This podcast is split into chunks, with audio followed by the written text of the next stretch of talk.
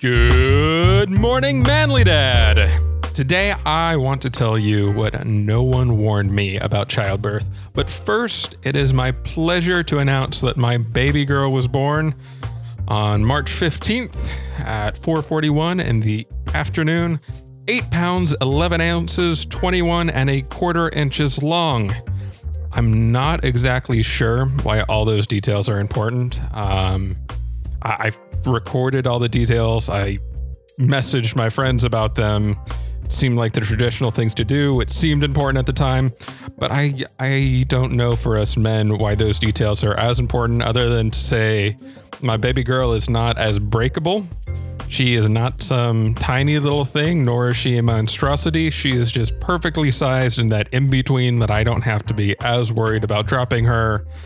Uh, still don't want to hit that little magical button on the top of the head and soft spot and all that. Like, I, am still careful with her, but uh, thankfully she was not this tiny, intimidating thing that I was expecting.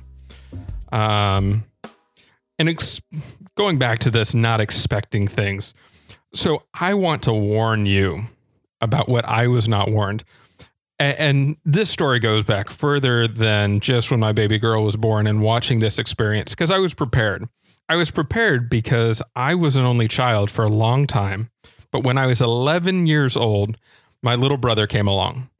And my mom decided that it would be great to have me in the room to be able to experience the miracle of life I didn't know what that meant. I was 11.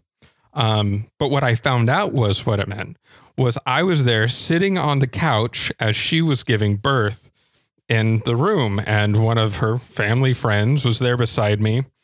And as my little brother was about to come out from beside me, I'm encouraged of, oh, look, isn't that amazing?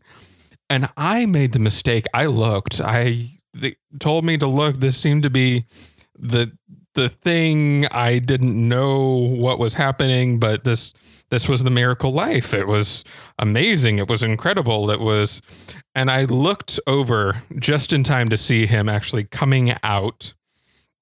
And what I saw was not a baby. It was not a baby. It was some wrinkly old man version of an alien I I thought something terrible had gone wrong. The thing was purple and misshapen and covered in uh, so many things. And I I instantly knew that I had made a mistake by looking. I I should not have looked. I was not warned. I did not know. So I looked. Um, I learned. I, I learned don't look.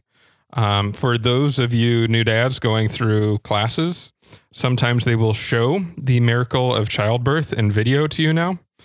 Um, as a little kid, that was not a thing. Now I found out this is almost a rite of passage um, when you're going through classes, and they might show the video. At our class, they showed kind of a, a watered down version of the video. Um, it was not as close up or uh, obvious as some of the videos that you may watch.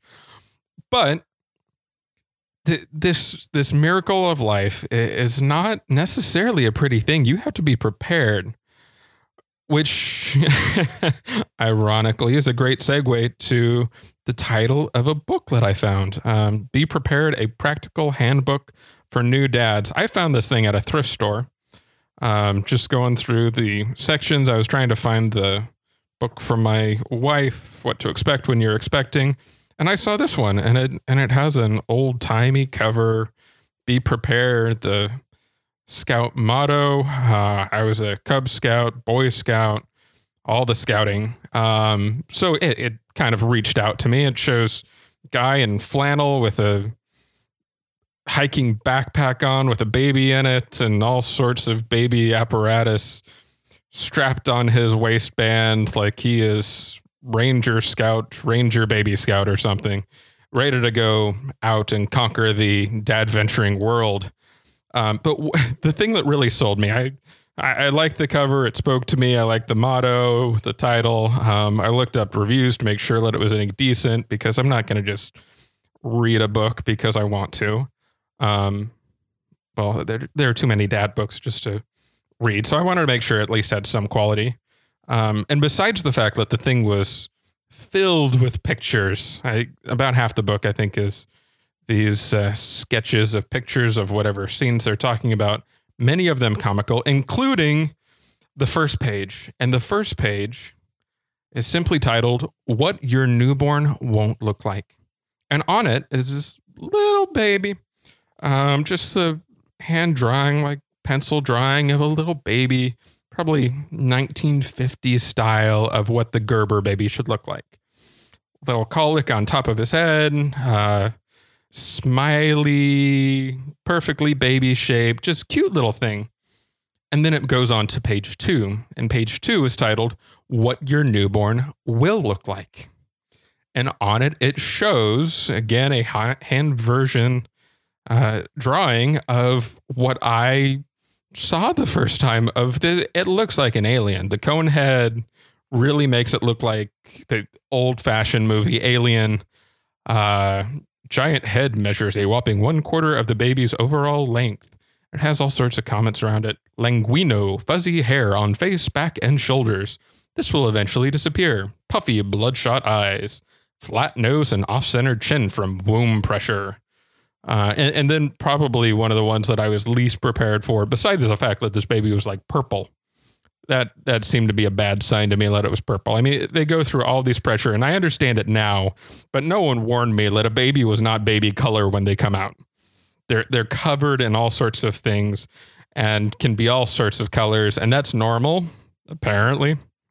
Um, and one of the colors coverings, like besides blood and fluids and all those that you expect, is what the book calls, well, the medical calling, and I'm going to mispronounce this terribly, vernix cassia. Uh, but the description, this is the important thing. The description is a cheesy substance that protects baby's skin in the womb. And this cheesy substance can just be patched all over the baby, along with blood and liquids and misshapen and miscolors and all these things. So that is what your baby is probably going to look like. Um, my baby girl, I am happy to say, the top of her head was quite wrinkly as she was coming out. I all sorts of fluffy and things. She didn't have much of a cone head. She came out mostly baby colors because she cooked a little bit longer than she was supposed to. She went to almost 42 weeks instead of 40 weeks. So she was a little bit more bulked up, not as hairy as most babies.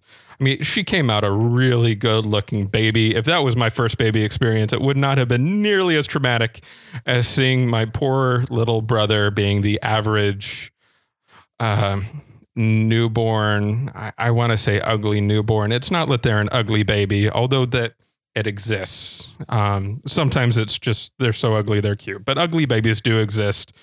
Um, they're they're beautiful in their own right, but it's still uh, I, I, hate all the people who just say that no baby is an ugly baby. Well, no, some of them really are. They just they haven't developed yet, and especially the cone head and all the pressures, and they have everything working against them. Um, but but dads, I just want you to like a good boy scout. I implore you to be prepared for whatever your baby should look like. Um, and and for you veteran dads and you dad supporters out there, please warn dads to be they may not know what to experience. If they have not been warned about this, we do not want a shocking experience when they first see their baby and think something is terribly wrong because it looks like a old man or an alien. Um, they they grow out of it quickly. Uh, they de-swell and get a bath and all that stuff. And within 24 hours, they're usually baby looking again.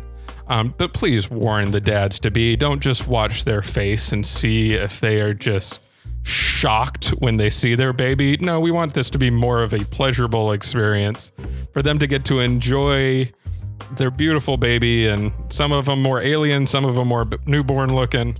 Um, but be prepared. So, uh, like always, thank you for listening to the show. Uh, I especially now ask you as we start this out if you uh, would consider going on iTunes or your provider of choice leave a review or leave just a rating, click however many stars. That would be amazing. I would so much appreciate that. Uh, I'd love to connect with you on our Facebook page, Manly Dad.